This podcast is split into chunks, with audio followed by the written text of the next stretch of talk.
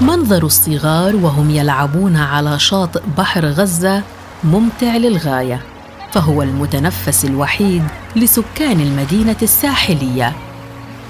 ولكن ماذا لو أعدنا الذاكرة قليلا إلى الوراء؟ عندما كانت مساحة الشاطئ كبيرة مساحة الجلوس أيضا كانت مناسبة فكان الصغار يلعبون بأمان أكثر. مقارنة باليوم فتآكل الشواطئ أعدم هذه المساحة بشكل واضح. في جولة صغيرة على البحر رافقتنا الصحفية هبة كريزم ليمر أمام عينيها مشهد الشاطئ كيف تغير سنة بعد سنة؟ وهبة هي ابنة مخيم الشاطئ غرب مدينة غزة. هذا المخيم اللي بيبدو فيه الوضع أكثر خطورة فالسكان اللي بيزيد عددهم عن مئة ألف نسمة على مساحة أقل من كيلو متر مربع يشتكون خطر مياه البحر اللي باتت على بعد أمتار قليلة من بيوتهم بفعل تآكل الشاطئ.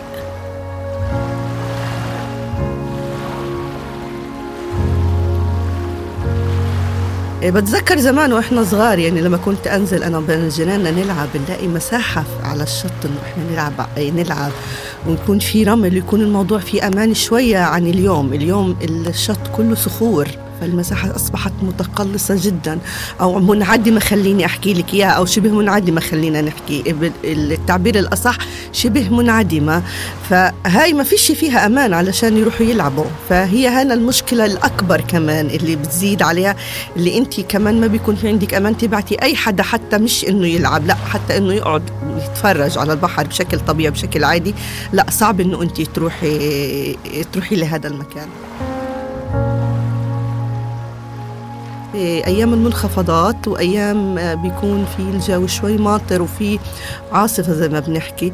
آه، هاي المياه بتوصل لحد الشط وممكن توصل لحد الأرصفة آه، في بعض المناطق في في منطقة الشاطئ أو ممكن توصل لبيوت كمان.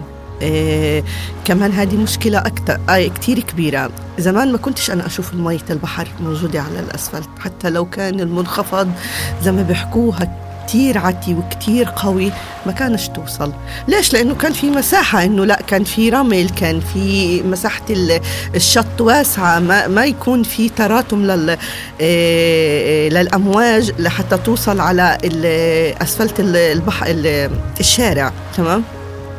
بس حاليا لا ممكن يمكن المية توصل للبيوت. بس من وراء الأمواج مش أكتر. فكانت هذه فهي مشكلة جديدة إحنا كمان بنواجهها. آه البيوت اللي على الشط زي ما أنت بتعرفي مش كتير آه خليني أحكي لك مش كتير بناها آه جديد. لا هي مباني قديمة تمام؟ والحجر تبعها حجر قديم مش جديد مش الأحجار اللي هي موجودة حاليا اللي ممكن تحمي هاي البيوت. لا هي أحجار قديمة تمام؟ ومن السهل أنها تتسرب المي لداخل هاي البيوت.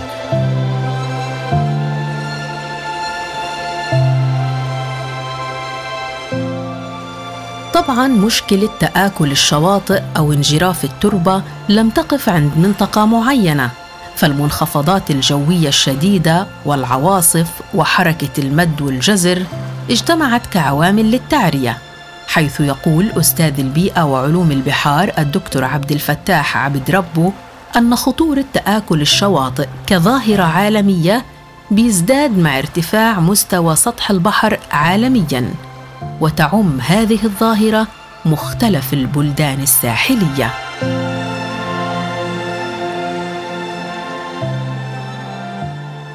منسوب مياه البحر يعلو آه، ممكن يكون في تصريف على الشواطئ آه، المد والجزر العواصف الامواج القويه كلها بتدفع المياه للشاطئ. هذه المياه بتحمل معها الصخور والرمال والأتربة من الشواطئ وبالتالي بصير في تقدم لمياه البحر على حساب الشاطئ. بالتالي البحر بتقدم تجاه اللي هو إيش؟ اليابسة. وتم ابتلاع كميات هائلة من الصخور والأتربة والرمال إلى داخل البحر. معناها أنه البحر حيتقدم لقدام وبالتالي يهدد الخط الساحلي. إنشاء الموانئ والألسنة البحرية قد تكون سببا في تفاقم هذه الظاهرة كما يقول الخبراء في بعض مناطق الشاطئ. فإنشاء الميناء المصري على الحدود المصرية الفلسطينية تسبب في تآكل المنطقة التي تسمى بالقرية السويدية. وفي غزة أيضا تسبب الميناء في بروز التآكل بشكل واضح.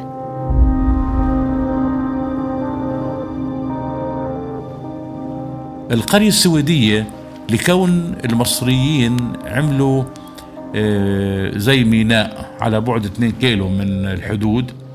وهذا اللي بيمتد حوالي 4 500 متر يعني نص كيلو. فهذا معروف إن التيار البحري المحمل بالرمال بالبحر بيجي من الجنوب وبيطلع للشمال. الحين هو لما بيجي بيصطدم بلسان هذا اللي عملوه المصريين أو بالمينا فبروح بترك كميات هائلة من التراب. والرمل في جنوب اللسان وبالتالي البحر تقدم. تقدم البحر هو دمر الخط الساحلي. يعني فحر الاساسات تاعته آه؟ ويعني قرب على بيوت المواطنين. الحين التيار البحري بلف عند لسان عن الميناء وبيجي في الشمال فبروح مارق بسحب كميات هائلة من التراب في منطقه عشان كده يعني مثلا ميناء الصيادية في غزة المنطقة الجنوبية منه فيها رمال كويسة والناس بتقعد فيها ومية المية. المنطقة الشمالية مخيم الشاطئ الوضع تعبان.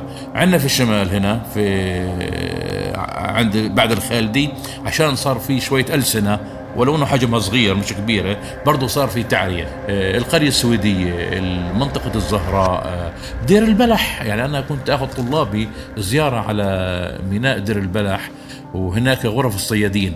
فاللي أشوفه يعني زمان كنا نقعد على الشاط و... ونشتغل تجارب وشغلات زي كده وإشي. حاليا غرف الصيادين ابتلعها البحر.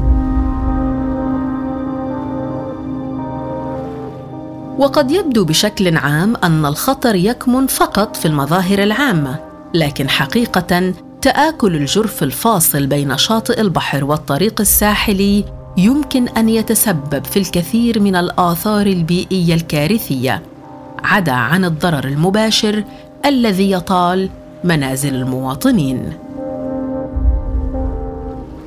حسب ما في مؤتمر آه، في البرازيل قبل 30 40 سنة يعني اجى رئيس بنجلاديش قال أنا بجيكم كرئيس دولة أول دولة حتختفي عن سطح الأرض. بنجلاديش يعني الإسكندرية غزة كثير من دول العالم الساحلية ممكن تختفي أو تختفي أجزاء منها. ليه؟ لأنه البحر حيطغى ويخش. عشان كده دمر آه، الخط الساحلي يعني في بعض المناطق في قطاع غزة. اثنين دمر غرف الصيادين الموجودة في بعض موانئ قطاع غزة. آه، الشغلة الثالثة أدى إلى انحسار الشاطئ. يعني بدل ما الشاطئ يكون 100 متر 50 متر صار 10 متر صار زيرو متر في مخيم الشاطئ. أه؟ بالتالي أدى إلى تقليص حجم هذه آه، الشواطئ في مناطق آه، مختلفة. طبعا هذا يؤثر سلبا على الاستجمام. معروف أنه بحر غزة هو متنفس إن إحنا كفلسطينيين يعني ما فيش متنفس غيره. فبالتالي لما المي تتقدم والشواطئ تروح وين إحنا حنقعد في الشواطئ؟ واللي صار حيلعبوا؟ غير كده الرمال الرمال هذه الرمال شط البحر غالية. ثمنها غالي. يعني زمان كان مخيم الشاطئ يحطوا القوارب يحطوا القوارب آه، على الرمل يعني بحيث إنهم آه، زي مرسى لإلهم. حاليا ما فيش إمكانية يحطوا قوارب لهم لأنه صار زيرو. المسافة بين البحر وبين الجرف هذا الموجود اللي معمول عمل من قبل الوكالة أصبح المسافة زيرو. وبالتالي ما فيش مكان لإنهم يعملوا مرسى صيادين في منطقة مخيم الشاطئ. فعشان كده يعني تهدد لقمة العيش تاعت الصيادين. في العام 2002 وضعت وكالة غوث وتشغيل اللاجئين الفلسطينيين الأونروا جدارا إسمنتيا لمنع تقدم المياه. ولكن ومع مضي السنين تحطمت أجزاء من هذا الجدار بفعل اندفاع الأمواج. لذا تبدو بعض الحلول المؤقتة دون جدوى في ظل الحاجة لآليات تدعيم وحماية الشاطئ من خطر الانهيار.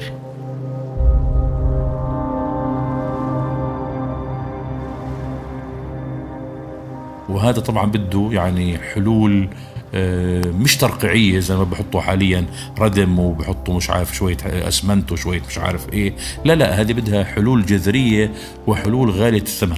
يعني قبل 20 30 سنة آه، أجت الوكالة الغوث آه، جابت صخور من الضفة الغربية ومن القدس وعملت اللي هو الحاجز بحيث تمنع مياه البحر في مخيم الشاطئ.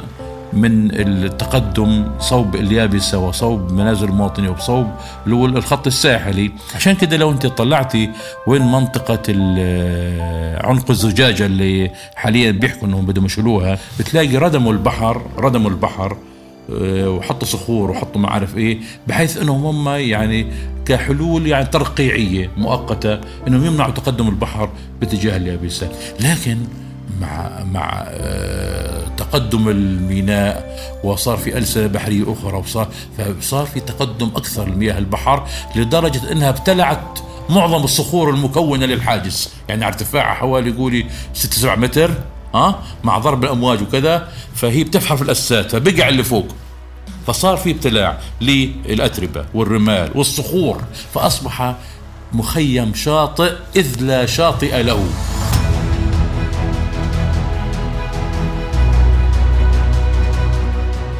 وكالعادة فإن انعدام قدرة الجهات المختصة في قطاع غزة على معالجة المشكلة يفاقم من حجم الكارثة في ظل الحصار وانعدام التمويل ومنع الاحتلال الإسرائيلي إدخال المواد والآليات اللازمة. لذلك فالأمر بات يستدعي تدخلا عاجلا من الدول المانحة.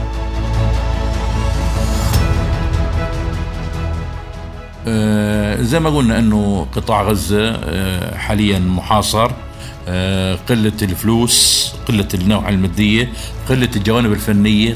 وبالتالي هذا الأمر أمر فني أمر هندسي أمر علمي بده مشاركات من دول كبيرة خالص. لأنه إذا ترك الحبل على الغارب غزة يعني وضعها خلال 10 20 سنة مش حيكون بخير.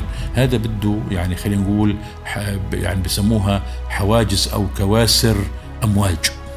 هذا معروف كل العالم بيعملوه إما على شكل هلال بس بيكون موازي لشط البحر.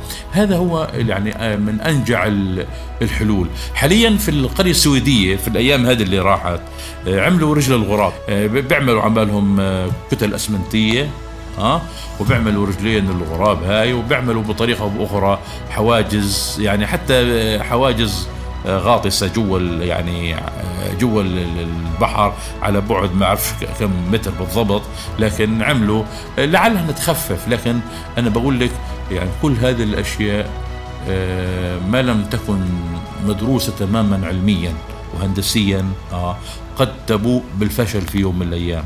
يجب أن تكون المشروعات مبنية على أسس هندسية وعلمية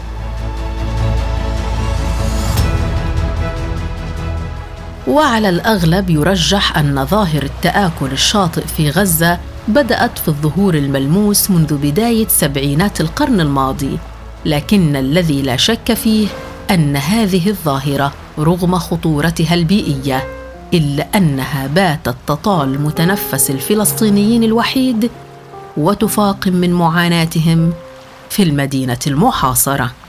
هدي يا بحر هدي.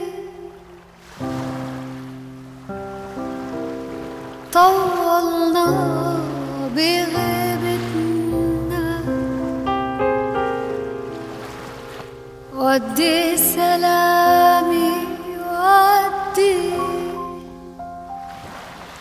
للأرض اللي ربتنا. بودكاست على حافة الحياة. إعداد وتقديم حنان أبو دغيم. إخراج صوتي خالد النيرب. سلم لي على بلاد